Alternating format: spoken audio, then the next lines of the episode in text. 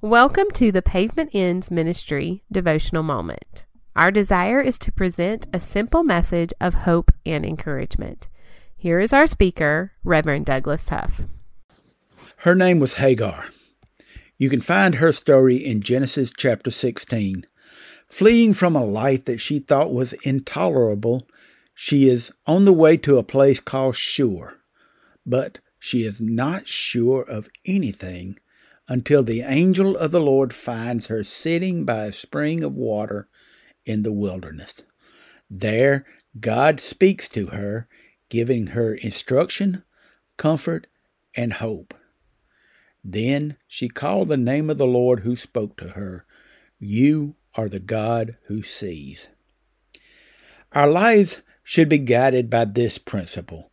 The God who made all things is the God who sees. Children of God are the light of the world, but the only light we have is the reflected glory of God.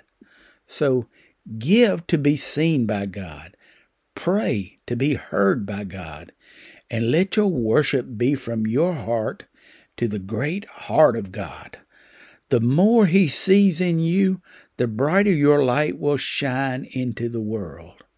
Sometimes, like Hagar, we may think that life is unbearable, but we must never forget that He is the God who sees. When life is intolerable and unsure, He will bring clarity to your soul. With artistry that can only come from the Creator, your broken heart and shattered dreams will be remade into a beautiful mosaic. Maybe you are sitting in your wilderness asking God, why? Possibly the answer is as simple as this You were created for the glory of God.